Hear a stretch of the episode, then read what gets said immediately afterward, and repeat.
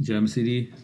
ਅੱਜ ਫਿਰ ਅਸੀਂ ਅਫਸੀਆਂ ਦਾ ਖੱਤ, ਉਸ ਦਾ ਚੌਥਾ ਅਧਿਆਇ ਤੇ ਉਸ ਦੀ 20 ਤੇ 21 ਆਇਤ ਨੂੰ ਪੜਾਂਗੇ ਤੇ ਦੇਖਾਂਗੇ ਕਿ ਪ੍ਰਭੂ ਅੱਜ ਸਾਡੇ ਨਾਲ ਕੀ ਗੱਲ ਕਰ ਰਿਹਾ ਹੈ ਇਸ ਵਚਨ ਦੇ ਜ਼ਰੀਏ।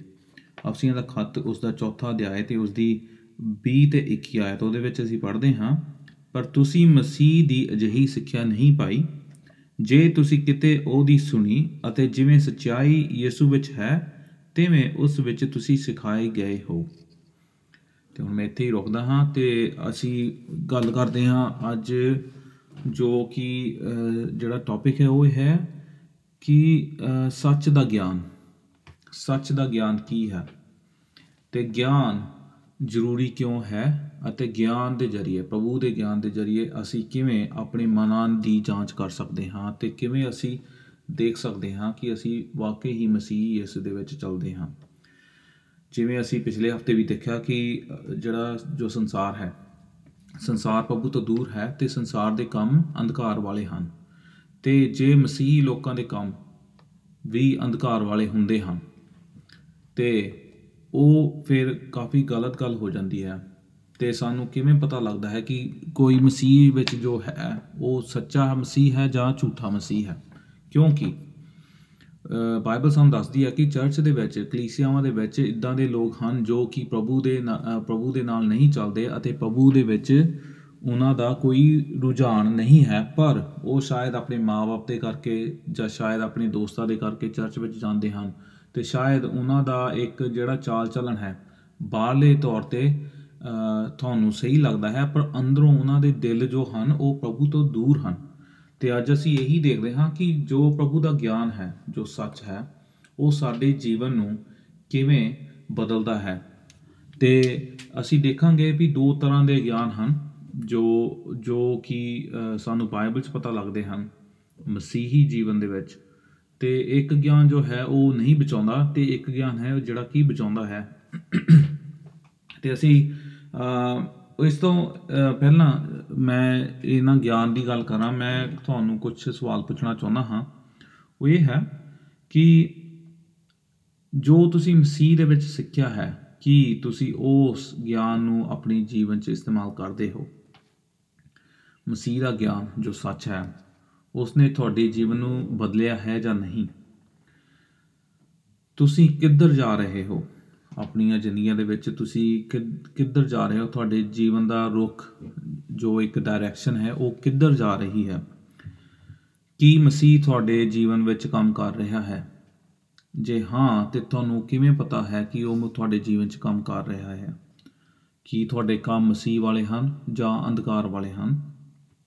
ਅਤੇ ਅ, ਕੀ ਤੁਸੀਂ ਮਸੀਹ ਦੇ ਗਿਆਨ ਵਿੱਚ ਉਸ ਦੇ ਵਚਨ ਦੀ ਸਮਝ ਵਿੱਚ ਵਧਣਾ ਚਾਹੁੰਦੇ ਹੋ ਜਾਂ ਨਹੀਂ? ਇਦਾਂ ਦੇ ਅਸੀਂ ਸਵਾਲ ਜਦੋਂ ਪੁੱਛਦੇ ਹਾਂ ਆਪਣੇ ਆਪ ਨੂੰ ਤੇ ਸਾਨੂੰ ਅ, ਪਤਾ ਲੱਗਦਾ ਹੈ ਕਿ ਅਸੀਂ ਮਸੀਹ ਦੇ ਨਾਲ ਕਿੱਧਰ ਜਾ ਰਹੇ ਹਾਂ। ਇੱਕ ਸੱਚਾ ਮਸੀਹ ਇਦਾਂ ਦੇ ਸਵਾਲ ਪੁੱਛਦਾ ਹੈ ਕਿਉਂ? ਕਿਉਂਕਿ ਉਸ ਨੂੰ ਆਪਣੀ ਅ, ਜਿਹੜਾ ਇੱਕ ਰਿਸ਼ਤਾ ਹੈ ਮਸੀਹ ਦੇ ਨਾਲ ਉਸ ਲਈ ਉਹ ਬਹੁਤ ਯਤਨ ਕਰਦਾ ਹੈ ਕਿ ਉਸ ਦਾ ਮਸੀਹ ਦੇ ਨਾਲ ਰਿਸ਼ਤਾ ਹੋਰ ਤੋਂ ਹੋਰ ਡੂੰਘਾ ਤੇ ਗਹਿਰਾ ਹੁੰਦਾ ਜਾਵੇ ਮਜ਼ਬੂਤ ਬਣ ਜਾਵੇ। ਅਤੇ ਕਈ ਲੋਕ ਜ- ਜਿਵੇਂ ਮੈਂ ਕਿਹਾ ਕਿ ਕਲੀਸਿਆਵਾਂ ਕਲੀਸਿਆਵਾਂ ਦੇ ਵਿੱਚ ਹਨ ਜਿਨ੍ਹਾਂ ਨੂੰ ਇਹਨਾਂ ਗੱਲਾਂ ਦੀ ਇੱਕ ਕੋਈ ਅ, ਨਾ ਤਾਂ ਇਹਨਾਂ ਗੱਲਾਂ ਵਿੱਚ ਰੁਝਾਨ ਹੈ ਤੇ ਨਾ ਹੀ ਉਹ ਇਹਨਾਂ ਗੱਲਾਂ ਨੂੰ ਜਾਣਨਾ ਚਾਹੁੰਦੇ ਹਨ। ਇਸ ਕਰਕੇ ਅ, ਜਿਹੜੀ ਇੱਕ ਸੈਲਫ ਐਗਜ਼ਾਮੀਨੇਸ਼ਨ ਹੈ ਵੀ ਆਪਣੇ ਆਪ ਨੂੰ ਆਪਣੇ ਮਨ ਨੂੰ ਟਟੋਲਣਾ ਜਾਂ ਆਪਣੇ ਮਨ ਦੇ ਗਹਿਰਾਈਆਂ ਵਿੱਚ ਜਾ ਕੇ ਦੇਖਣਾ ਕਿ ਵਾਕਈ ਹੀ ਅਸੀਂ ਮਸੀਹ ਦੇ ਪ੍ਰੇਮ ਵਿੱਚ ਹਾਂ ਇਹ ਬਹੁਤ ਹੀ ਜ਼ਰੂਰੀ ਹੈ। ਇਹ ਸਾਡੇ ਆਤਮਿਕ ਅ, ਆਤਮਿਕ ਜੋ ਇੱਕ ਗਰੋਥ ਹੁੰਦੀ ਹੈ ਆਤਮਾ ਦੇ ਵਿੱਚ ਅਸੀਂ ਵਧਣਾ ਉਹਦੇ ਲਈ ਬਹੁਤ ਹੀ ਜ਼ਰੂਰੀ ਹੈ ਤੇ ਪ੍ਰਭੂ ਦੇ ਅ, ਦ- ਪ੍ਰਭੂ ਦਾ ਜੋ ਇੱਕ ਖੁਸ਼ੀ ਹੈ ਪ੍ਰਭੂ ਦੀ ਇੱਕ ਖੁਸ਼ੀ ਜਿਹੜੀ ਹੈ ਸਾਡੀ ਜੀਵਨ ਦੇ ਵਿੱਚ ਉਹਦੇ ਵਿੱਚ ਵੀ ਵਧਣਾ। ਤੇ ਅ, ਪੌਲੁਸ ਕਹਿੰਦਾ ਹੈ ਅ, ਫਿਲਿੱਪੀਆਂ ਦੇ ਖੱਤ ਉਹਦਾ ਇੱਕ ਅਧਿਆਇ ਤੇ ਉਹਦੀ 27 ਆਇਤ ਵਿੱਚ ਉਹ ਕਹਿੰਦਾ ਹੈ ਕਿ ਆਪਣਾ ਜੀਵਨ ਹੁਣ ਤੁਸੀਂ ਮਸੀਹ ਦੀ ਖੁਸ਼ਖਬਰੀ ਦੇ ਨਾਲ ਟਾਲ ਲਵੋ। ਵੀ ਤੁਹਾਡੇ ਤੁਹਾਡਾ ਇੱਕ ਜੀਵਨ ਜਿਹੜਾ ਹੈ ਉਹ ਮਸੀਹ ਦੀ ਜੋ ਖੁਸ਼ਖਬਰੀ ਹੈ ਗੋਸਪਲ ਹੈ ਉਹਦੇ ਜ਼ਰੀਏ ਤੁਹਾਡੀ ਹੁਣ ਜੀਵਨ ਜਿਹੜਾ ਹੈ ਤੁਹਾਡਾ ਜੀਵਨ ਜਿਹੜਾ ਹੈ ਉਹ ਕੀ ਬਦਲ ਗਿਆ ਹੈ। ਤੇ ਅ, ਤੁਹਾਡਾ ਜੋ ਇੱਕ ਚਾਲ ਚੱਲਣ ਹੈ ਉਹ ਮਸੀਹ ਦੇ ਕੰਮਾਂ ਵਾਂਗਰ ਹੋ ਗਿਆ ਹੈ ਤੇ ਮਸੀਹ ਦੇ ਵਚਨਾਂ ਵਾਂਗਰ ਹੋ ਗਿਆ ਹੈ। ਕਿਉਂਕਿ ਪਲੂਸ ਅਫਸੀਆਂ ਦੇ ਖ- ਖੱਤ ਵਿੱਚ ਵੀ ਉਹਨਾਂ ਨੂੰ ਇਹੀ ਕਹਿੰਦਾ ਹੈ ਕਿ ਅਹ, ਕੀ ਤੁਸੀਂ ਜਿਹੜੀ ਸਿੱਖਿਆ ਪਾਈ ਹੈ ਕਿ ਉਹ ਮਸੀਹ ਦੇ ਵਿੱਚ ਨਹੀਂ ਹੈ ਤੇ ਜਿਹੜੀ ਸਿੱਖਿਆ ਪਾਈ ਹੈ ਉਹਨਾਂ ਨੇ ਉਹਨਾਂ ਨੂੰ ਅਹ, ਸਿਖਾਈ ਗਈ ਸੀ ਤੇ ਉਹ ਜਿਹੜੇ ਲੋਕ ਸਨ ਅਫਸੀਆਂ ਦੇ ਲੋਕ ਸਨ ਉਹ ਇਹ ਸਿੱਖਿਆ ਨੂੰ ਸਿੱਖਣਾ ਚਾਹੁੰਦੇ ਸਨ। ਤੇ ਇਹ ਸਿੱਖਿਆ ਲੈ ਕੇ ਆਪਣੀਆਂ ਜ਼ਿੰਦਗੀਆਂ ਦੇ ਵਿੱਚ ਉਹ ਇਸਤੇਮਾਲ ਕਰਦੇ ਸਨ। ਤੇ ਹਰ ਇੱਕ ਮਸੀਹ ਦਾ ਇਹੀ ਫਰਜ਼ ਬਣਦਾ ਹੈ ਕਿ ਜਦੋਂ ਉਹ ਮਸੀਹ ਦੇ ਵਚਨ ਨੂੰ ਸੁਣਦਾ ਹੈ ਜਾਂ ਸੁਣਦੀ ਹੈ ਅਤੇ ਉਸ ਉੱਤੇ ਧਿਆਨ ਨਹੀਂ ਲਗਾਉਂਦੇ ਫਿਰ ਉਹ ਵੱਧ ਨਹੀਂ ਸਕਦੇ ਪ੍ਰਭੂ ਦੇ ਗਿਆਨ ਵਿੱਚ ਪ੍ਰਭੂ ਦੀ ਆਤਮਾ ਦੇ ਵਿੱਚ ਪ੍ਰਭੂ ਦੇ ਅਹ, ਦੇ ਪ੍ਰੇਮ ਦੇ ਵਿੱਚ। ਪਰ ਜਿਹੜੇ ਲੋਕ ਇਹਨਾਂ ਗੱਲਾਂ ਉੱਤੇ ਮਨ ਲਾਉਂਦੇ ਹਨ ਉਹ ਪ੍ਰਭੂ ਦੇ ਨਾਲ ਚੱਲਦੇ ਹਨ। ਥੋੜੇ ਕੁ ਦਿਨਾਂ ਪਹਿਲਾਂ ਮੈਂ ਇੱਕ ਗੱਲ ਸੁਣ ਰਿਹਾ ਸੀ ਇੱਕ ਪਾਸਟਰ ਹੈ ਅਮ- ਅਮਰੀਕਾ ਦਾ ਤੇ ਉਹ ਇੱਕ ਗੱਲ ਕਹਿ ਰਿਹਾ ਸੀ ਤੇ ਉਹਨੂੰ ਇੱਕ ਸਵਾਲ ਪੁੱਛਿਆ ਗਿਆ ਤੇ ਉਹ ਉਹ ਉਸ ਨੂੰ ਸਵਾਲ ਇਹ ਪੁੱਛਿਆ ਗਿਆ ਕਿ ਚਰਚ ਦਾ ਕਲੀਸਿਆਵਾਂ ਦਾ ਸਭ ਤੋਂ ਵੱਡਾ ਇੱਕ ਕਲੀਸਿਆਵਾਂ ਦੀ ਸਭ ਤੋਂ ਵੱਡੀ ਜਿਹੜੀ ਪ੍ਰੋਬਲਮ ਉਹ ਕੀ ਹੈ? ਜਾਂ ਸਭ ਤੋਂ ਵੱਡੀ ਅਸੀਂ ਜਿਹੜੀ ਇੱਕ ਪ੍ਰੋਬਲਮ ਨੂੰ ਪ੍ਰੋਬਲਮ ਨੂੰ ਫੇਸ ਕਰਦੇ ਹਾਂ ਜੋ ਇੱਕ ਅਹ, ਕਠਿਨਾਈ ਹੈ ਚਰਚਾਂ ਦੇ ਵਿੱਚ ਕਲੀਸਿਆਵਾਂ ਦੇ ਵਿੱਚ ਉਹ ਕੀ ਹੈ? ਤੇ ਉਸ ਪਾਸਟਰ ਨੇ ਆਨਸਰ ਦਿੱਤਾ ਕਿ ਸਭ ਤੋਂ ਵੱਡੀ ਇੱਕ ਪ੍ਰੋਬਲਮ ਜਾਂ ਸਭ ਤੋਂ ਵੱਡਾ ਇੱਕ ਅਹ, ਅਤੇ ਸਭ ਤੋਂ ਵੱਡੀ ਕਠਿਨਾਈ ਕੀ ਹੈ? ਤੇ ਉਹ ਕਹਿੰਦਾ ਹੈ ਕਿ ਸਭ ਤੋਂ ਵੱਡੀ ਕਠਿਨਾਈ ਜੋ ਚਰਚ ਅੱਜ ਫੇਸ ਕਰ ਰਹੀ ਹੈ ਕਰ ਰਿਹਾ ਹੈ ਜਾਂ ਚ- ਕਲੀਸਿਆਵਾਂ ਅੱਜ ਫੇਸ ਕਰਦੀਆਂ ਹਨ ਉਹ ਇਹ ਹੈ ਕਿ ਉਹਨਾਂ ਦੇ ਪਾਸਟਰ ਪ੍ਰਭੂ ਨੂੰ ਨਹੀਂ ਜਾਣਦੇ। ਜਾਂ ਉਹਨਾਂ ਦੇ ਪਾਸਟਰ ਅਹ, ਜੋ ਹੈ ਉਹ ਪ੍ਰਭੂ ਦੇ ਵਚਨ ਤੇ ਜ਼ਿਆਦਾ ਮਨ ਨਹੀਂ ਲਗਾਉਂਦੇ ਜਾਂ ਉਹਨਾਂ ਦੇ ਪਾਸਟਰ ਜੋ ਹਨ ਉਹ ਆਪਣੇ ਲੋਕਾਂ ਨੂੰ ਸਹੀ ਸਿੱਖਿਆ ਨਹੀਂ ਦਿੰਦੇ। ਤੇ ਪਲੂਸ ਵੀ ਅੱਜ ਇਹੀ ਗੱਲ ਕਰਦਾ ਹੈ ਕਿ ਕੀ ਤੁਸੀਂ ਮਸੀਹ ਦੀ ਅਜਿਹੀ ਸਿੱਖਿਆ ਨਹੀਂ ਪਾਈ। ਹੁਣ ਜੇ ਕਲੀਸਿਆਵਾਂ ਦੀ ਗੱਲ ਕਰੀਏ, ਉਹਨਾਂ ਨੂੰ ਸਿੱਖਿਆ ਕੌਣ ਦਿੰਦਾ ਹੈ? ਉਹਨਾਂ ਦੇ ਪਾਸਟਰ। ਤੇ ਜੇ ਉਹਨਾਂ ਦੇ ਪਾਸਟਰ ਹੀ ਪ੍ਰਭੂ ਦੇ ਵਚਨ ਨੂੰ ਨਹੀਂ ਸਮਝਦੇ, ਜਾਂ ਪ੍ਰਭੂ ਦੇ ਵਚਨ ਤੇ ਗ- ਧਿਆਨ ਨਹੀਂ ਲਾਉਂਦੇ, ਜਾਂ ਪ੍ਰਭੂ ਦੇ ਵਚਨ ਨੂੰ ਸੀਰੀਅਸਲੀ ਨਹੀਂ ਲੈਂਦੇ, ਤੇ ਫਿਰ ਉਹਨਾਂ ਦੇ ਲੋਕ ਪ੍ਰਭੂ ਦੇ ਵਚਨ ਤੇ ਗਿਆਨ ਅਤੇ ਸਮਝ ਅਤੇ ਪ੍ਰੇਮ ਵਿੱਚ ਕਿਵੇਂ ਵੱਧ ਸਕਦੇ ਹਨ? ਇਸ ਲਈ ਸਾਨੂੰ ਪਾਸਟਰਾਂ ਨੂੰ ਪਰਖਣਾ ਚਾਹੀਦਾ ਹੈ। ਮੈਂ ਹਮੇਸ਼ਾ ਗੱਲ ਕਹਿੰਦਾ ਹਾਂ ਕਿਉਂਕਿ ਜੇ ਅਸੀਂ ਪਾਸਟਰਾਂ ਦੀ ਸਿੱਖਿਆ ਜੋ ਹੈ ਉਹਨਾਂ ਨੂੰ ਨਾ ਪਰਖੀਏ ਤੇ ਉਹ ਉਹਨਾਂ ਨੂੰ ਚੈਲੰਜ ਨਾ ਕਰੀਏ ਹਲੀਮੀ ਦੇ ਵਿੱਚ ਹੋ ਕੇ ਸਾਨੂੰ ਹਰੇਕ ਗੱਲ ਦੀ ਅ, ਪੜਤਾਲ ਕਰਨੀ ਚਾਹੀਦੀ ਹੈ। ਜੇ ਕੋਈ ਸਾਨੂੰ ਕੋਈ ਆ ਕੇ ਗੱਲ ਕਹਿੰਦਾ ਹੈ ਸਾਨੂੰ ਉਵੇਂ ਹੀ ਮੰਨਣੇ ਮੰਨ ਲੈਣੀ ਨਹੀਂ ਚਾਹੀਦੀ। ਸਾਨੂੰ ਹਰ ਇੱਕ ਗੱਲ ਤੇ ਧਿਆਨ ਦੇਣਾ ਚਾਹੀਦਾ ਹੈ ਕਿ ਇਹ ਗੱਲ ਸਹੀ ਹੈ ਜਾਂ ਗਲਤ ਹੈ। ਤੇ ਉਹ ਪਾਸਟਰ ਨੇ ਕਿਹਾ ਵੀ ਅੱਜ ਦੇ ਸਮੇਂ ਵਿੱਚ ਸਭ ਤੋਂ ਵੱਡਾ ਚੈਲੰਜ ਜੋ ਅਕਲੀਸੀਆਵਾਂ ਫੇਸ ਕਰ ਰਹੀਆਂ ਹਨ ਉਹ ਉਹਨਾਂ ਦੇ ਅ, ਪਾਸਟਰ ਹੀ ਹਨ ਜੋ ਕਿ ਖਾਦਮ ਹਨ ਜੋ ਕਿ ਸੇਵਕਾਈ ਕਰਦੇ ਹਨ। ਤੇ ਅ- ਅੱਜ ਅਸੀਂ ਗੱਲ ਕਰਦੇ ਹਾਂ ਗਿਆਨ ਦੀ ਜੋ ਪਾਸਟਰ ਹਨ ਉਹ ਗਿਆਨ ਦਿੰਦੇ ਹਨ ਆਪਣੇ ਚਰਚਾਂ ਨੂੰ। ਉਹ ਜੋ ਸਿੱਖਦੇ ਹਨ ਪ੍ਰਭੂ ਤੋਂ ਉਹ ਉਹ ਪ੍ਰਭੂ ਦੇ ਵਚਨਾਂ ਨੂੰ ਫਿਰ ਲੋਕਾਂ ਤੱਕ ਲੈ ਕੇ ਜਾਂਦੇ ਹਨ। ਅਤੇ ਜਿਹੜੇ ਸਹੀ ਪਾਸਟਰ ਹਨ ਉਹ ਤਾਂ ਫਿਰ ਚੰਗੀ ਸਿੱਖਿਆ ਦਿੰਦੇ ਹੀ ਹਨ ਲੋਕਾਂ ਨੂੰ। ਉਹਨਾਂ ਦਾ ਤਾਂ ਮਨ ਇਹੀ ਹੈ ਕਿ ਉਹਨਾਂ ਦੇ ਲੋਕ ਪ੍ਰਭੂ ਦੇ ਪ੍ਰੇਮ ਵਿੱਚ ਵਧਣ ਪ੍ਰਭੂ ਦੇ ਗਿਆਨ ਵਿੱਚ ਵਧਣ। ਤੇ ਅੱਜ ਅਸੀਂ ਗੱਲ ਕਰਦੇ ਹਾਂ ਗਿਆਨ ਦੀ। ਤੇ ਪਹਿਲੀ ਗੱਲ ਇਹ ਹੈ ਕਿ ਅ, ਇੱਕ ਗਿਆਨ ਇਦਾਂ ਦਾ ਹੈ ਜੋ ਕਿ ਨਹੀਂ ਬਚਾਉਂਦਾ। ਇੱਕ ਨੌਲੇਜ ਇਦਾਂ ਦੀ ਹੈ ਜੋ ਕਿ ਨਹੀਂ ਬਚਾਉਂਦੀ। ਇਹ ਮੇਰਾ ਪਹਿਲੀ ਗੱਲ- ਪਹਿਲਾ ਪੁਆਇੰਟ ਹੈ ਪਹਿਲੀ ਗੱਲ ਹੈ ਉਹ ਇਹ ਹੈ ਕਿ ਅ, ਕਈ ਲੋਕ ਇਦਾਂ ਦੇ ਹਨ ਜਿਨ੍ਹਾਂ ਦੇ ਕੋਲ ਗਿਆਨ ਤਾਂ ਹੈ ਪਰ ਉਹਨਾਂ ਦੇ ਦਿਲ ਨਹੀਂ ਬਦਲੇ। ਉਹਨਾਂ ਦੇ ਕੋਲ ਇੰਟੈਲੈਕਚੁਅਲ ਨੌਲੇਜ ਹੈ। ਉਹਨਾਂ ਦੇ ਕੋਲ ਇੱਕ ਅ, ਦਿਮਾਗੀ ਨੌਲੇਜ ਤਾਂ ਹੈ ਪਰ ਉਹਨਾਂ ਦਾ ਉਹਨਾਂ ਦਾ ਉਹ ਜਿਹੜਾ ਦਿਮਾਗੀ ਗਿਆਨ ਹੈ ਉਹਨਾਂ ਨੂੰ ਉਹ ਬਚਾ ਨਹੀਂ ਸਕਦਾ। ਇੱਕ ਵਾਰੀ ਮੈਂ ਇੱਕ ਫੇਰ ਪਾਸਟਰ ਦੀ ਗੱਲ ਸੁਣਦਾ ਸੀ। ਅ, ਉਹ ਕਹਿੰਦਾ ਸੀਗਾ ਕਿ ਮੈਂ ਟ੍ਰੇਨ 'ਚ ਜਾ ਰਿਹਾ ਸੀ ਤੇ ਮੈਂ ਇੱਕ ਯੰਗ ਨੌਜਵਾਨ ਨੂੰ ਨੌਜਵਾਨ ਇੱਕ ਟ੍ਰੇਨ ਤੇ ਬੈਠਾ ਹੋਇਆ ਸੀ ਉਹਦੇ ਨਾਲ। ਤੇ ਉਹ ਬਾਈਬਲ ਪੜ੍ਹ ਰਿਹਾ ਸੀ ਤੇ ਬਾਈਬਲ ਉਹ ਇਬਰਾਨੀ ਭਾਸ਼ਾ ਦੇ ਵਿੱਚ ਪੜ੍ਹ ਰਿਹਾ ਸੀ। ਤੇ ਉਹ ਪਾਸਟਰ ਨੇ ਉਹਨੂੰ ਦੇਖਿਆ ਤੇ ਕਿਹਾ ਕਿ ਇਹ ਤਾਂ ਬਹੁਤ ਵਧੀਆ ਗੱਲ ਹੈ ਕਿ ਇੱਕ ਨੌਜਵਾਨ ਇਬਰਾਨੀ ਲੈਂਗੁਏਜ ਇੱਕ ਇਬਰਾਨੀ ਭਾਸ਼ਾ ਹੀਬਰੂ ਭਾਸ਼ਾ ਜੋ ਹੈ ਉਹਦੇ ਵਿੱਚ ਬਾਈਬਲ ਨੂੰ ਪੜ੍ਹ ਰਿਹਾ ਹੈ ਇਹ ਤਾਂ ਬਹੁਤ ਵਧੀਆ ਗੱਲ ਹੈ। ਤੇ ਉਸ ਨੇ ਉਸ ਨੌਜਵਾਨ ਨੂੰ ਕਿਹਾ ਕਿ ਅ, ਬੇਟਾ ਇਹ ਤੂੰ ਪੜ੍ਹ ਰਿਹਾ ਹੈ ਬਾਈਬਲ ਅ, ਇਬਰਾਨੀ ਭਾਸ਼ਾ ਦੇ ਵਿੱਚ ਅ, ਤੂੰ ਮਸੀਹ ਦੇ ਵਿੱਚ ਚੱਲਦਾ ਹੈ। ਤੇ ਉਸਨੇ ਕਿਹਾ ਨਹੀਂ ਮੈਂ ਤਾਂ ਪਰਮੇਸ਼ਰ ਤੇ ਜਾਂ ਕਿਸੇ ਭਗਵਾਨ ਤੇ ਜਾਂ ਕਿਸੇ ਖੁਦਾ ਤੇ ਮੈਂ ਕੋਈ ਯਕੀਨ ਨਹੀਂ ਰੱਖਦਾ। ਪਰ ਇਹ ਤਾਂ ਮੈਂ ਸਿਰਫ ਇਹ ਪੜ੍ਹ ਰਿਹਾ ਹਾਂ ਕਿਉਂਕਿ ਮੈਨੂੰ ਇਬਰਾਨੀ ਭਾਸ਼ਾ ਦੇ ਵਿੱਚ ਇੰਟਰਸਟ ਹੈ। ਤੇ ਉਸ ਇਨਸਾਨ ਦੀ ਇੱਕ ਭਾਸ਼ਾ ਦੇ ਵਿੱਚ ਇੰਟਰਸਟ ਸੀਗਾ ਅ, ਇਬਰਾਨੀ ਭਾਸ਼ਾ ਦੇ ਵਿੱਚ। ਹਾਲਾਂਕਿ ਅ, ਉਹ ਉਹਦਾ ਕੋਈ ਪ੍ਰਭੂ ਦੇ ਨਾਲ ਕੋਈ ਰਿਸ਼ਤਾ ਨਹੀਂ ਸੀ। ਤੇ ਉਹ ਬਾਈਬਲ ਨੂੰ ਪੜ੍ਹ ਰਿਹਾ ਸੀ ਇਬਰਾਨੀ ਭਾਸ਼ਾ ਦੇ ਵਿੱਚ ਪਰ ਉਹ ਖੁਦਾ ਤੋਂ ਦੂਰ ਸੀ ਕਿਉਂਕਿ ਉਹ ਉਹਨੂੰ ਅ, ਖੁਦਾ ਦੇ ਨਾਲ ਰਿਸ਼ਤਾ ਕਾਇਮ ਕਰਨ ਦੀ ਕੋਈ ਇੰਨੀ ਅ, ਜ਼ਰੂਰਤ ਅ, ਉਸਨੇ ਨਹੀਂ ਸਮਝੀ।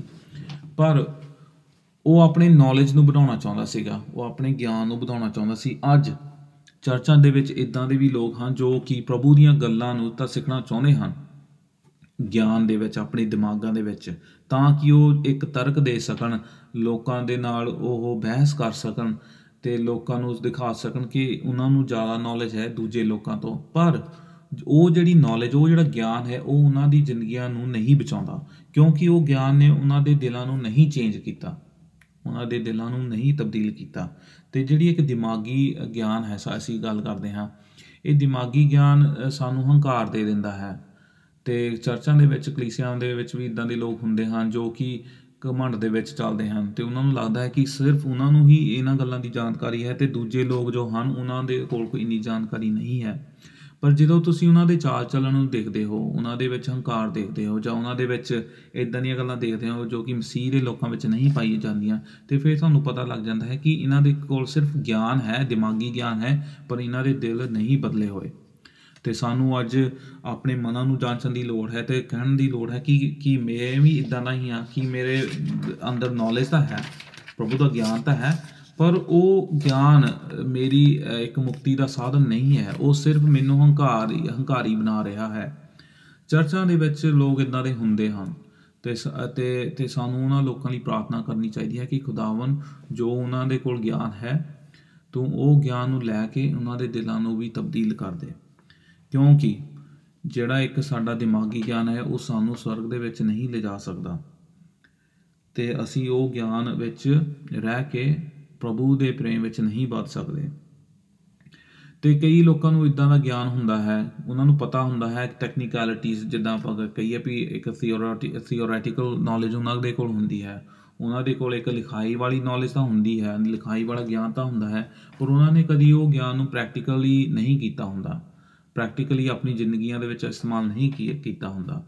ਉਹਨਾਂ ਨੂੰ ਇਹ ਤਾਂ ਪਤਾ ਹੁੰਦਾ ਹੈ ਵੀ ਉਹਨਾਂ ਨੂੰ ਕੀ ਕਰਨ ਦੀ ਲੋੜ ਹੈ ਪਰ ਉਹ ਕਰਦੇ ਨਹੀਂ ਹਨ ਤੇ ਇਦਾਂ ਦੇ ਲੋਕ ਅ, ਕਈ ਵਾਰੀ ਅ, ਅ, ਘਮੰਡੀ ਹੋ ਜਾਂਦੇ ਹਨ ਲੇਜ਼ੀ ਹੋ ਜਾਂਦੇ ਹਨ। ਉਹਨਾਂ ਨੂੰ ਲੱਗਦਾ ਹੈ ਕਿ ਹੁਣ ਮੇਰੇ ਕੋਲ ਨੌਲੇਜ ਹੈ ਤੇ ਮੈਨੂੰ ਕੁਝ ਕੰਮ ਕਰਨ ਦੀ ਲੋੜ ਨਹੀਂ ਹੈ। ਤੇ ਉਹ ਕੇਅਰਲੈਸ ਹੋ ਜਾਂਦੇ ਹਨ। ਉਹਨਾਂ ਉਹਨਾਂ ਦੇ ਉਹਨਾਂ ਦੇ ਖਿਆਲ ਉਹਨਾਂ ਦੇ ਜੋ ਇੱਕ ਕੰਮ ਹੁੰਦੇ ਹਨ ਉਹ ਮਸੀਹ ਦੇ ਵਾਲੇ ਨਹੀਂ ਹੁੰਦੇ। ਤੇ ਅੱਜ ਚਰਚ ਦੇ ਲੋਕ ਇਦਾਂ ਦੇ ਹਨ, ਅਹ ਕਈ ਬੱਚੇ ਆਪਣੇ ਮਾਪੇ ਤੋਂ ਸਿੱਖਦੇ ਹਨ, ਜਿੱਦਾਂ ਦੇ ਮਾਪੇ ਹੁੰਦੇ ਹਨ ਕੇਅਰਲੈਸ ਉਹ ਉਹ ਉਹ ਮੂੰਹ ਤੇ ਤਾਂ ਕਹਿ ਦਿੰਦੇ ਹਨ ਵੀ ਹਾਂ, ਅਸੀਂ ਬੱਚੇ ਨੂੰ ਜਾਣਦੇ ਹਾਂ, ਉਹ ਤੁਹਾਨੂੰ ਬਾਈਬਲ ਦੀਆਂ ਆਇਤਾਂ ਪੜ੍ਹ ਕੇ ਸੁਣਾ ਦਿੰਦੇ ਹਨ, ਪਰ ਉਹ ਕਦੀ ਉਹਨਾਂ ਵ- ਆਇਤਾਂ ਤੇ ਉਹਨਾਂ ਦਾ ਧਿਆਨ ਨਹੀਂ ਲੱਗਾ ਹੁੰਦਾ ਤੇ ਉਹ ਉਹਨਾਂ ਆਇਤਾਂ ਦਾ ਜੋ ਇੱਕ ਸਿੱਖਿਆ ਹੁੰਦੀ ਹੈ, ਉਹ ਆਪਣੀ ਜ਼ਿੰਦਗੀ ਵਿੱਚ ਇਸਤੇਮਾਲ ਨਹੀਂ ਕਰਦੇ ਤੇ ਉਹਨਾਂ ਨੂੰ ਦੇਖ ਕੇ ਉਹਨਾਂ ਦੇ ਬੱਚੇ ਵੀ ਇਦਾਂ ਦੇ ਹੀ ਹੋ ਜਾਂਦੇ ਹਨ। ਤੇ ਅੱਜ ਸਾਨੂੰ ਅ, ਦੇਖਣ ਦੀ ਲੋੜ ਹੈ ਕਿ ਇਹ ਜਿਹੜਾ ਗਿਆਨ ਹੈ ਇਹ ਪ੍ਰਭੂ ਦੀ ਮਹਿਮਾ ਅ, ਨੂੰ ਬਰਕਰਾਰ ਨਹੀਂ ਰੱਖਦਾ ਸਾਡੀ ਜ਼ਿੰਦਗੀਆਂ ਦੇ ਵਿੱਚ। ਇਹ ਸਾਨੂੰ ਘਮੰਡੀ ਬਣਾ ਦਿੰਦਾ ਹੈ ਪਰ ਅ, ਅਸੀਂ ਇਹ ਇਹ ਗਿਆਨ ਦੇ ਰਾਹੀਂ ਬਚਾਏ ਨਹੀਂ ਜਾ ਸਕਦੇ। ਤੇ ਹੁਣ ਅਸੀਂ ਗੱਲ ਕਰਦੇ ਹਾਂ ਦੂਜੇ ਗਿਆਨ ਦੀ। ਦੂਜਾ ਗਿਆਨ ਇਦਾਂ ਦਾ ਹੈ ਜੋ ਕਿ ਸਾਨੂੰ ਬਚਾਉਂਦਾ ਹੈ। ਅ, ਕਿਉਂਕਿ ਜਿਹੜਾ ਸੱਚਾ ਗਿਆਨ ਹੈ ਉਹ ਨਾ ਤਾਂ ਸਿਰਫ ਸਾਡੇ ਦਿਮਾਗ ਨੂੰ ਚੇਂਜ ਕਰਦਾ ਹੈ, ਬਲਕਿ ਸਾਡੇ ਮਨਾਂ ਨੂੰ ਵੀ ਚੇਂਜ ਕਰਦਾ ਹੈ। ਉਹ ਸਾਡੇ ਦਿਲਾਂ ਨੂੰ ਵੀ ਤਬਦੀਲ ਤਬਦੀਲ ਕਰਦਾ ਹੈ। ਤੇ ਜਿਹੜਾ ਇੱਕ ਸੱਚਾ ਗਿਆਨ ਹੈ, ਉਹ ਪਰਮੇਸ਼ਰ ਦੇ ਪਵਿੱਤਰ ਆਤਮਾ ਦੇ ਜ਼ਰੀਏ ਹੀ ਸਾਨੂੰ ਮਿਲਦਾ ਹੈ ਤੇ ਪਵਿੱਤਰ ਆਤਮਾ ਦੇ ਜ਼ਰੀਏ ਹੀ ਸਾਡੇ ਦਿਲਾਂ ਨੂੰ ਤਬਦੀਲ ਕੀਤਾ ਜਾਂਦਾ ਹੈ। ਤੇ ਜਿਹੜਾ ਇੱਕ ਸੱਚਾ ਵਿਸ਼ਵਾਸੀ ਹੈ, ਉਹ ਨਾ ਤਾਂ ਸਿਰਫ ਸਿੱਖਦਾ ਹੈ, ਬਲਕਿ ਉਹਨੂੰ ਜੋ ਸਿੱਖ, ਸਿੱਖਿਆ ਮਿਲੀ ਹੁੰਦੀ ਹੈ ਉਸ ਨੂੰ ਆਪਣੀ ਜ਼ਿੰਦਗੀਆਂ ਦੇ ਵਿੱਚ ਇਸਤੇਮਾਲ ਵੀ ਕਰਦਾ ਹੈ। ਤੇ ਉਹ ਇਸ ਕਰਕੇ ਪ੍ਰਭੂ ਦੇ ਅ, ਲੋਕਾਂ ਦੇ ਨਾਲ ਬੈਠਣਾ ਪਸੰਦ ਕਰਦਾ ਹੈ ਉਹਨਾਂ ਦੀ ਗੱਲਾਂ ਨੂੰ ਸੁਣਨਾ ਪਸੰਦ ਕਰਦਾ ਹੈ ਤੇ ਪ੍ਰਾਰਥਨਾਵਾਂ ਦੇ ਵਿੱਚ ਬਹਿੰਦਾ ਹੈ ਤੇ ਬਾਈਬਲ ਸਟੱਡੀ ਦੇ ਵਿੱਚ ਬਹਿੰਦਾ ਹੈ ਤੇ ਉਹ ਉਹ ਉਹਦੀ ਇੱਕ ਜ਼ਿੰਦਗੀ ਅ, ਜਿਹੜੀ ਹੁੰਦੀ ਹੈ ਉਹ ਪਰਮੇਸ਼ਰ ਦੇ ਵਚਨ ਦੇ ਵਾਂਗਰ ਉਹ ਆਪਣੀ ਜ਼ਿੰਦਗੀ ਨੂੰ ਕੀ ਢਾਲਣਾ ਸ਼ੁਰੂ ਕਰ ਦਿੰਦਾ ਹੈ ਤੇ ਪ੍ਰਭੂ ਵੀ ਉਸ ਦੀ ਅ, ਇਸ ਇਸ ਜੀਵਨ ਦੇ ਵਿੱਚ ਮਦਦ ਕਰਦਾ ਹੈ। ਤੇ ਉਸ ਵਿਸ਼ਵਾਸੀ ਦੇ ਵਿੱਚ ਜਿਹਦੇ ਕੋਲ ਗਿਆਨ ਤਾਂ ਹੈ ਪਰ ਉਹਦਾ ਦਿਲ ਵੀ ਤਬਦੀਲ ਹੋਇਆ ਹੈ। ਉਹ ਵਿਸ਼ਵਾਸੀ ਜੋ ਹੈ ਉਹ ਪ੍ਰਭੂ ਨੂੰ ਅ, ਮਹਿਮਾ ਦਿੰਦਾ ਹੈ। ਉਹ ਪ੍ਰਭੂ ਦੇ ਪ੍ਰੇਮ ਵਿੱਚ ਅੱਗੇ ਵੱਧਦਾ ਹੈ। ਉਹ ਲੋਕਾਂ ਨੂੰ ਮਾਫ ਕਰਦਾ ਹੈ। ਉਹ ਸਿਆਣਪ ਵਿੱਚ ਅੱਗੇ ਵੱਧਦਾ ਹੈ। ਉਹਦੇ ਵਿੱਚ ਹੰਕਾਰ ਨਹੀਂ ਹੁੰਦਾ। ਉਹ ਹਲੀਮੀ ਦੇ ਨਾਲ ਲੋਕਾਂ ਦੀ ਗੱਲ ਨੂੰ ਸੁਣਦਾ ਹੈ ਤੇ ਉਹ ਹਲੀਮ ਹਲੀਮੀ ਦੇ ਵਿੱਚ ਰਹਿ ਕੇ ਪ੍ਰਭੂ ਦੇ ਨਾਮ ਨੂੰ ਮਹਿਮਾ ਦਿੰਦਾ ਹੈ। ਜਿਹਦੇ ਕੋਲ ਗਿਆਨ ਹੈ ਪ੍ਰਭੂ ਦਾ ਸੱਚਾ। ਉਸ ਦੇ ਕੋਲ ਸਿਆਣਪ ਹੈ। ਜਿਹੜਾ ਬ- ਅਸੀਂ ਪਹਿਲੀ ਗੱਲ ਕੀਤੀ ਸੀ ਇੱਕ ਬੰਦੇ ਕੋਲ ਗਿਆਨ ਤਾਂ ਹੁੰਦਾ ਹੈ ਪਰ ਉਸ ਦਾ ਦਿਲ ਦੂਰ ਹੁੰਦਾ ਹੈ ਪਰਮੇਸ਼ਰ ਤੋਂ ਉਹਦੇ ਵਿੱਚ ਕੋਈ ਸਿਆਣਪ ਨਹੀਂ ਹੁੰਦੀ ਉਹਦੇ ਵਿੱਚ ਸਿਰਫ ਹੰਕਾਰ ਹੁੰਦਾ ਹੈ। ਪਰ ਜਿਹੜੇ ਲੋਕ ਸਿਆਣੇ ਹਨ ਜਿਹਦੇ ਕੋਲ ਪਰਮੇਸ਼ਵਰ ਦੀ ਬੁੱਧ ਹੈ ਉਹ ਲੋਕ ਪ੍ਰਭੂ ਦੇ ਗਿਆਨ ਨੂੰ ਅਪਣਾਉਂਦੇ ਹਨ ਤੇ ਉਸ ਗਿਆਨ ਦਾ ਉਹ ਸਹੀ ਤਰੀਕੇ ਨਾਲ ਇਸਤੇਮਾਲ ਕਰਦੇ ਹਨ। ਉਹ ਲੋਕਾਂ ਨੂੰ ਗਿਆਨ ਦੇ ਰਾਹੀਂ ਅ, ਥ- ਨੀਵਾਂ ਨਹੀਂ ਕਰਦੇ ਪਰ ਉਹ ਆਪਣੇ ਆਲੇ ਦੁਆਲੇ ਦੇ ਜਿਹੜੇ ਲੋਕ ਹੁੰਦੇ ਹਨ ਉਹਨਾਂ ਨੂੰ ਵੀ ਉਹ ਗਿਆਨ ਦਿੰਦੇ ਹਨ ਤਾਂ ਕਿ ਉਹ ਦੂਜੇ ਲੋਕ ਵੀ ਮਸੀਹ ਦੇ ਪ੍ਰੇਮ ਅਤੇ ਵਿਸ਼ਵਾਸ ਵਿੱਚ ਅੱਗੇ ਵੱਧ ਸਕਣ। ਤੇ ਇਸ ਕਰਕੇ ਅਸੀਂ ਗੱਲ ਕਰਦੇ ਹਾਂ ਕਲੀਸਿਆਵਾਂ ਦੀ ਵੀ ਕਲੀਸਿਆਵਾਂ ਦੇ ਵਿੱਚ ਜਿਹੜੇ ਲੋਕ ਹੁੰਦੇ ਹਨ, ਉਹ ਇੱਕ ਦੂਜੇ ਦੀ ਤਰੱਕੀ ਨੂੰ ਦੇਖ ਕੇ ਖੁਸ਼ ਹੁੰਦੇ ਹਨ। ਕੀ ਤੁਸੀਂ ਦੂਜੇ ਮਸੀਹੀ ਇਨਸਾਨ ਦੀ ਤਰੱਕੀ ਨਾਲ ਖੁਸ਼ ਹੋ? ਉਹ ਗਿਆਨ ਵਿੱਚ ਵਧਦੇ ਹਨ, ਉਹ ਸੇਵਕਾਈ ਦੇ ਵਿੱਚ ਵਧਦੇ ਹੋ। ਕੀ ਤੁਸੀਂ ਉਹਦੇ ਵਿੱਚ ਖੁਸ਼ ਹੋ? ਜਾਂ ਕੀ ਤੁਸੀਂ ਉਹਨਾਂ ਤੋਂ ਈਰਖਾ ਕਰਦੇ ਹੋ? ਜਿਹੜਾ ਇੱਕ ਇਨਸਾਨ ਸਿਆਣਾ ਹੈ, ਉਹ ਦੂਜੇ ਮਸੀਹੀ ਲੋਕਾਂ ਦੀ ਉન્નਤੀ ਦੇਖ ਕੇ ਖੁਸ਼ ਹੁੰਦਾ ਹੈ। ਜਿਹੜਾ ਇੱਕ ਇਨਸਾਨ ਮਸੀਹੀ ਜੋ ਆਪਣੇ ਆਪ ਨੂੰ ਕਹਿੰਦਾ ਹੈ, ਹੰਕਾਰ ਵਿੱਚ ਰਹਿੰਦਾ ਹੈ, ਉਹ ਦੂਜਿਆਂ ਦੀ ਉન્નਤੀ ਨੂੰ ਦੇਖ ਕੇ ਖੁਸ਼ ਨਹੀਂ ਹੁੰਦਾ। ਤੇ ਇਸ ਕਰਕੇ ਸਾਨੂੰ ਪਤਾ ਲੱਗ ਜਾਂਦਾ ਹੈ ਕਿ ਉਹ ਇਨਸਾਨ ਜੋ ਹੈ ਉਸ ਦਾ ਦਿਲ ਠੀਕ ਨਹੀਂ ਹੈ ਤੇ ਉਹ ਇੱਕ ਇਨਸਾਨ ਜੋ ਹੈ, ਉਹ ਪ੍ਰਭੂ ਦੇ ਪ੍ਰੇਮ ਤੋਂ ਦੂਰ ਹੈ। ਤੇ ਅਸੀਂ ਗੱਲ ਕਰਦੇ ਹਾਂ ਫਿਰ ਨਿਕੋਦੀਮਸ ਦੀ। ਨਿਕੋਦੀਮਸ ਜਦੋਂ ਪਰਮੇਸ਼ਵਰ ਕੋਲ ਆਇਆ ਪ੍ਰਭੂ ਕੋਲ ਆਇਆ ਯੂਹੰਨਾ ਦੀ ਇੰਜੀਲ ਉਹਦਾ ਤੀਜਾ ਅਧਿਆਇ ਤੇ ਉਹਦੇ ਵਿੱਚ ਉਹ ਕਹਿੰਦਾ ਹੈ ਕਿ ਅਹ, ਉਹ ਉਹ ਪ੍ਰਸ਼ਨ ਪੁੱਛਦਾ ਹੈ ਪ੍ਰਭੂ ਯਿਸੂ ਮਸੀਹ ਦੇ ਕੋਲੋਂ। ਤੇ ਪ੍ਰਭੂ ਯਿਸੂ ਮਸੀਹ ਉਸ ਨੂੰ ਕਹਿੰਦਾ ਹੈ ਕਿ ਤੂੰ ਇਜ਼ਰਾਈਲ ਦਾ ਯਾਜਕ ਹੈ ਤੇ ਤੈਨੂੰ ਇਸ ਗੱਲਾਂ ਦੀ ਨੌਲੇਜ ਕਿਉਂ ਨਹੀਂ ਹੈ? ਤੈਨੂੰ ਇਸ ਗੱਲਾਂ ਦੀ ਸਮਝ ਕਿਉਂ ਨਹੀਂ ਹੈ?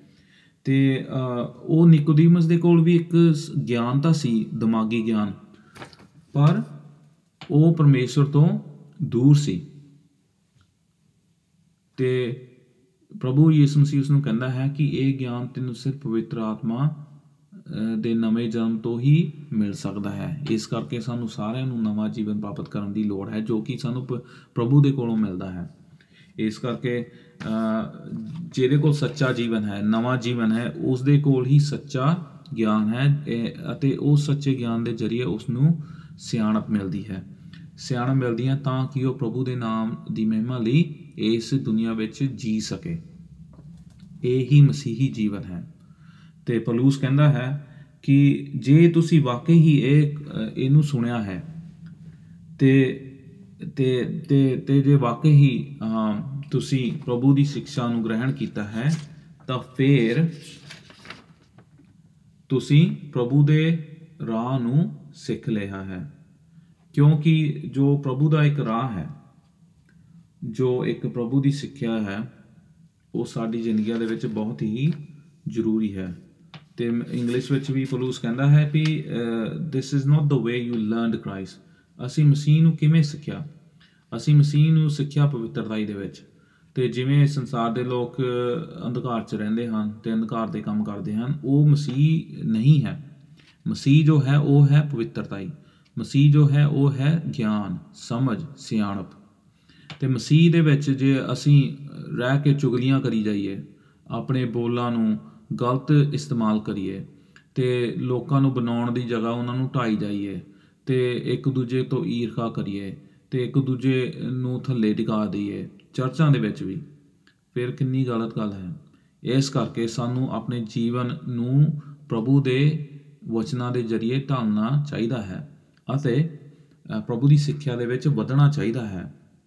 ਜੇ ਤੁਸੀਂ ਵਾਕਈ ਹੀ ਪ੍ਰਭੂ ਦੇ ਵਿੱਚ ਸਿੱਖਿਆ ਪਾਈ ਹੋ ਤੇ ਪ੍ਰਭੂ ਦੇ ਗਿਆਨ ਵਿੱਚ ਤੁਸੀਂ ਵਧਦੇ ਹੋ ਤੇ ਫਿਰ ਤੁਹਾਡੇ ਅੰਦਰ ਸਿਆਣਪ ਹੋਣੀ ਚਾਹੀਦੀ ਹੈ ਤੁਹਾਡੇ ਅੰਦਰ ਇੱਕ ਸੰਤੁਸ਼ਟੀ ਹੋਣੀ ਚਾਹੀਦੀ ਹੈ। ਤੇ ਅਸੀਂ ਪੜ੍ਹਦੇ ਹਾਂ ਗਲਾਤੀਆਂ ਦਾ ਖੱਤ ਉਸ ਦਾ ਦੂਜਾ ਅਧਿਆਇ ਉਸ ਦੀ 20 ਹੈ ਤੇ ਉਹਦੇ ਵਿੱਚ ਪਲੂਸ ਕਹਿੰਦਾ ਹੈ ਕਿ ਮੈਂ ਹੁਣ ਮਸੀਹ ਦੇ ਨਾਲ ਸਲੀਬ ਉੱਤੇ ਚੜ ਗਿਆ ਹਾਂ ਤੇ ਹੁਣ ਮੈਂ ਨਹੀਂ ਜੀ ਰਿਹਾ ਬਲਕਿ ਪ੍ਰਭੂ ਯਿਸੂ ਮਸੀਹ ਮੇਰੀ, ਮੇਰੇ ਜੀਵਨ ਵਿੱਚ ਰਹਿੰਦਾ ਹੈ। ਉਹ ਮੇਰੇ ਵਿੱਚ ਹੈ ਤੇ ਮੈਂ ਪ੍ਰਭੂ ਯਿਸੂ ਮਸੀਹ ਦੇ ਵਿੱਚ ਹਾਂ।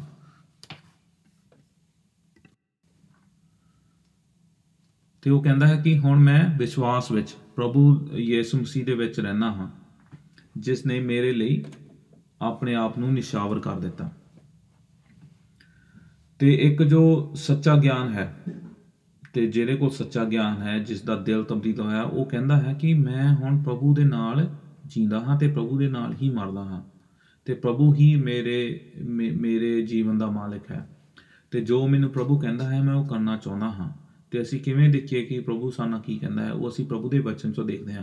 ਪ੍ਰਭੂ ਹੁਣ ਕਿਸੇ ਦੇ ਸੁਪਨਿਆਂ 'ਚ ਆ ਕੇ ਜਾਂ ਕਿਸੇ ਨਾਲ ਇੰਡੀਵਿਜੂਅਲੀ ਆ ਕੇ ਗੱਲ ਨਹੀਂ ਕਰਦਾ, ਜਿੱਦਾਂ ਕਿ ਕਿੰਨੇ ਲੋਕ ਕਹਿੰਦੇ ਹਨ। ਪ੍ਰਭੂ ਨੇ ਆਲਰੇਡੀ ਜੋ ਸ- ਸਾਨੂੰ ਸਿੱਖਣਾ ਚਾਹੀਦਾ ਹੈ, ਉਹ ਆਪਣੇ ਬਚਨ ਵਿੱਚ ਦੱਸ ਦਿੱਤਾ ਹੈ। ਤੇ ਜੇ ਪ੍ਰਭੂ ਸਾਨੂੰ ਕਹਿੰਦਾ ਹੈ, ਕੋਈ ਗੱਲ ਨਵੀਂ ਗੱਲ ਜੋ ਕਿ ਬਚਨ 'ਚ ਨਹੀਂ ਪਾਈ ਜਾਂਦੀ, ਉਹ ਪ੍ਰਭੂ ਦੀ ਗੱਲ ਨਹੀਂ ਹੁੰਦੀ, ਉਹ ਸ਼ੈਤਾਨ ਦੀ ਗੱਲ ਹੁੰਦੀ ਹੈ। ਤੇ ਅੱਜ ਇਹ ਗੱਲਾਂ ਨੂੰ ਪਰਖਣ ਦੀ ਲੋੜ ਹੈ, ਆਪਣੇ ਦਿਲਾਂ ਨੂੰ ਪਰਖੋ, ਆਪਣੇ ਆਪਣੇ ਜ- ਆਪਣੇ ਆਪਣੇ ਜੋ ਮਸੀਹੀ ਜੀਵਨ ਆ, ਉਸ ਨੂੰ ਦੇਖੋ ਕਿ ਉਹ ਮਸੀਹ ਦੇ ਵਿੱਚ ਢਾਲਿਆ ਹੋਇਆ ਹੈ ਜਾਂ ਨਹੀਂ। ਤੇ ਅੰਤ ਵਿੱਚ ਮੈਂ ਇਹੀ ਕਹਿਣਾ ਚਾਹੁੰਦਾ ਹਾਂ ਕਿ ਅਹ, ਪ੍ਰਭੂ ਨੂੰ ਉਸ ਦੇ ਚੇਲਿਆਂ ਨੇ ਕਿਹਾ ਕਿ ਸਭ ਤੋਂ ਅਹ, ਸਭ ਤੋਂ ਵੱਡੀ ਇੱਕ ਕਮਾਂਡਮੈਂਟ ਹੁਕਮ ਕੀ ਹੈ? ਤੇ ਪ੍ਰਭੂ ਕਹਿੰਦਾ ਹੈ ਕਿ ਆਪਣੇ ਪ੍ਰਭੂ ਦੇ ਨਾਲ ਤੁਸੀਂ ਪ੍ਰੇਮ ਰੱਖੋ। ਤੇ ਦੂਜੀ ਕਮਾਂਡਮੈਂਟ ਇਹ ਹੈ ਕਿ ਆਪਣੇ ਗੁਆਂਢੀ ਨੂੰ ਆਪਣੇ ਤਰ੍ਹਾਂ ਪ੍ਰੇਮ ਕਰੋ। ਤੇ ਜੇ ਅਸੀਂ ਪ੍ਰਭੂ ਨੂੰ ਕਹਿੰਦੇ ਹਾਂ ਕਿ ਅਸੀਂ ਪ੍ਰਭੂ ਨੂੰ ਪ੍ਰੇਮ ਕਰਦੇ ਹਾਂ ਤੇ ਉਸ ਦੇ ਵਚਨਾਂ ਉੱਤੇ ਨਹੀਂ ਚੱਲਦੇ, ਤੇ ਫਿਰ ਅਸੀਂ ਕਿਵੇਂ ਕਹਿ ਸਕਦੇ ਹਾਂ ਕਿ ਅਸੀਂ ਉਸ ਦੇ ਉਸ ਨੂੰ ਪ੍ਰੇਮ ਕਰਦੇ ਹਾਂ? ਕਿਉਂਕਿ ਮਸੀਹੀ ਜੀਵਨ ਜੋ ਹੈ, ਉਹ ਸਿਰਫ ਬੋਲ ਵਾਲਾ ਜੀਵਨ ਨਹੀਂ ਹੈ, ਉਹ ਇੱਕ ਕੰਮ ਵਾਲਾ ਵੀ ਜੀਵਨ ਵੀ ਹੈ। ਜਿੱਦਾਂ ਮੈਂ ਕਿਹਾ ਕਿ ਇੰਟੈਲੈਕਚੁਅਲ ਨੌਲੇਜ ਨਹੀਂ ਸਿਰਫ, ਬਲਕਿ ਪ੍ਰੈਕਟੀਕਲ ਨੌਲੇਜ ਵੀ ਹੋਣੀ ਚਾਹੀਦੀ ਹੈ। ਪ੍ਰੈਕਟੀਕਲ ਗਿਆਨ, ਜੋ ਗਿਆਨ ਕੰਮ ਕਰਨ ਵਾਲਾ ਗਿਆਨ ਹੈ। ਕਿਉਂਕਿ ਸਾਨੂੰ ਵਚਨ ਮਿਲਿਆ, ਉਹ ਸਾਡਾ ਥਿਓਰੈਟੀਕਲ ਨੌਲੇਜ ਹੋ ਗਈ। ਉਹ ਕਿਤਾਬੀ ਗਿਆਨ ਹੋ ਗਿਆ ਤੇ ਕਿਤਾਬੀ ਗਿਆਨ ਦੇ ਜ਼ਰੀਏ ਅਸੀਂ ਪ੍ਰੈਕਟੀਕਲ ਗਿਆਨ ਨੂੰ ਆਪਣੀ ਜੀਵਨ ਵਿੱਚ ਇਸਤੇਮਾਲ ਕਰਦੇ ਹਾਂ ਤੇ ਕੰਮ ਵਾਲਾ ਗਿਆਨ। ਤੇ ਪ੍ਰਭੂ ਦਾ ਕੰਮ ਉਹ ਇਹ ਹੈ ਕਿ ਅਸੀਂ ਪ੍ਰਭੂ ਦੇ ਪ੍ਰੇਮ 'ਚ ਵਧੀਏ, ਪ੍ਰਭੂ ਦੀਆਂ ਗੱਲਾਂ ਨੂੰ ਸੁਣੀਏ ਤੇ ਪ੍ਰਭੂ ਦੇ ਵਿੱਚ ਚੱਲਦੇ ਰਹੀਏ। ਤੇ ਦੂਜਾ ਕੁਰੰਥੀਆਂ ਉਸ ਦਾ 13 ਅਧਿਆਇ ਤੇ ਉਹਦੀ 5 ਅਧਿਆਇ ਦੇ ਵਿੱਚ ਪੌਲੁਸ ਕਹਿੰਦਾ ਹੈ ਕਿ ਆਪਣੇ ਆਪ ਨੂੰ ਪਰਖੋ ਕੀ ਤੁਸੀਂ ਵਾਕਈ ਹੀ ਨੇਚਰ ਦੇ ਵਿੱਚ ਹੋ। ਆਪਣੇ ਆਪ ਨੂੰ ਪਰਖੋ।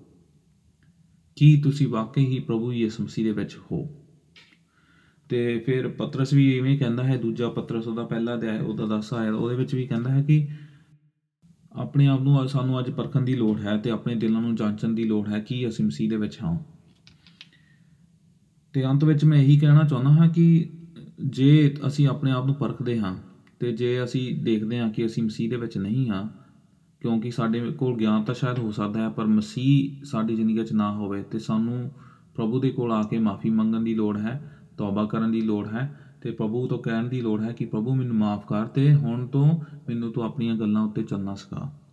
ਤੇ ਜੇ ਤੁਹਾਡੇ ਵਿੱਚੋਂ ਕੋਈ ਬੱਚਾ ਨਹੀਂ ਹੋਇਆ, ਜੇ ਤੁਹਾ- ਤੁਹਾਨੂੰ ਲੱਗਦਾ ਹੈ ਕਿ ਤੁਸੀਂ ਬਚਾਏ ਗਏ ਨਹੀਂ, ਤੇ ਅੱਜ ਦਾ ਦਿਨ ਜੋ ਹੈ ਉਹ ਮੁਕਤੀ ਦਾ ਦਿਨ ਹੈ। ਪ੍ਰਭੂ ਕਹਿੰਦਾ ਹੈ ਕਿ ਜੋ ਕੋਈ ਮੇਰੇ ਕੋਲ ਆਉਂਦਾ ਹੈ, ਮੈਂ ਉਸ ਨੂੰ ਨਕਾਰਦਾ ਨਹੀਂ ਹਾਂ। ਤੇ ਅਸੀਂ ਪੜ੍ਹਦੇ ਹਾਂ ਇਬਰਾਨੀਆਂ ਦੇ ਖਾਤੇ ਵਿੱਚ ਵੀ ਕਿ ਆਪਣੇ ਦਿਲਾਂ ਨੂੰ ਕਠੋਰ ਨਾ ਕਰੋ, ਬਲਕਿ ਪ੍ਰਭੂ ਦੇ ਕੋਲ ਆ ਕੇ ਹਲੀਮੀ ਦੇ ਵਿੱਚ ਆਪਣੇ ਪਾਪਾਂ ਦਾ ਇਕਰਾਰ ਕਰੋ ਅਤੇ ਤੌਬਾ ਕਰੋ ਤਾਂ ਕਿ ਤੁਹਾਨੂੰ ਅੱਜ ਹੀ ਮੁਕਤੀ ਮਿਲ ਜਾਵੇ। ਤੇ ਮੁਕਤੀ ਦੀ ਗੱਲ ਕਰਦੇ ਹਾਂ, ਕਿਉਂਕਿ ਜਿਸ ਇਨਸਾਨ ਕੋ ਮੁਕਤੀ ਨਹੀਂ ਹੈ, ਉਹ ਇਨਸਾਨ ਪ੍ਰਭੂ ਦੇ ਪ੍ਰੇਮ ਵਿੱਚ ਵੱਧ ਨਹੀਂ ਸਕਦਾ। ਉਹ ਗਿਆਨ 'ਚ ਤਾਂ ਸ਼ਾਇਦ ਵੱਧ ਸਕੇ, ਤਰਕ ਵਿੱਚ ਵੱਧ ਸਕਦਾ ਹੈ, ਪਰ ਉਸ ਦਾ ਦਿਲ ਤਬਦੀਲ ਨਹੀਂ ਹੋਇਆ ਤੇ ਜਿਸ ਇਨਸਾਨ ਦਾ ਦਿਲ ਹੀ ਤਬਦੀਲ ਨਹੀਂ ਹੋਇਆ ਤੇ ਉਹ ਤੇ ਕਿਵੇਂ ਕਹਿ ਸਕਦੇ ਹਾਂ ਕਿ ਉਹ ਮਸੀਹ ਦੇ ਪ੍ਰੇਮ ਵਿੱਚ ਵੱਧ ਵੱਧਦਾ ਹੈ। ਤੇ ਅੱਜ ਆਪਣੇ ਦਿਲਾਂ ਨੂੰ ਪਰਖੋ ਤੇ ਮਾਫੀ ਮੰਗੋ ਜਿੱਥੇ ਮਾਫੀ ਮੰਗਣ ਦੀ ਲੋੜ ਹੈ। ਜੇ ਤੁਹਾਡੇ ਦਿਲ ਬਦਲੇ ਹੋਏ ਹਨ, ਖੁਦਾਵੰਦ ਦੇ ਵਿੱਚ ਖੁਸ਼ ਰਹੋ, ਕਿਉਂਕਿ ਖੁਦਾਵੰਦ ਚਾਹੁੰਦਾ ਹੈ ਕਿ ਤੁਸੀਂ ਉਸ ਦੇ ਪ੍ਰੇਮ ਵਿੱਚ ਅੱਗੇ ਵਧਦੇ ਜਾਓ ਤੇ ਆਪਣੀ ਜ਼ਿੰਦਗੀਆਂ ਨੂੰ ਇਦਾਂ ਦਾ ਇਸਤੇਮਾਲ ਕਰੋ ਤਾਂ ਕਿ ਪ੍ਰਭੂ ਜੀ ਦੇ ਜੀਵਨ ਜ- ਪ੍ਰਭੂ ਦੇ ਦੇ ਨਾਮ ਨੂੰ ਤੁਸੀਂ ਆਪਣੇ ਜੀਵਨ ਦੇ ਵਿੱਚ ਹੋਰ ਮਹਿਮਾ ਦੇ ਸਕੋ। ਤੇ ਅੱਜ ਮੈਂ ਹੁਣ ਇੱਥੇ ਹੀ ਰੁਕਦਾ ਹਾਂ ਤੇ ਪੌਲੁਸ ਕਹਿੰਦਾ ਹੈ ਕਿ ਆਪਣੇ ਜੀਵਨ ਨੂੰ ਜਾਂਚੋ ਤੇ ਪ੍ਰਭੂ ਦੇ ਨਾਲ ਚੱਲਦੇ ਰਹੋ। ਖੁਦਾਵੰ ਤੁਹਾਨੂੰ ਇਸ ਵਚਨ ਦੇ ਦੁਆਰਾ ਬਰਕਤ ਦੇਵੇ। ਆਮੀਨ।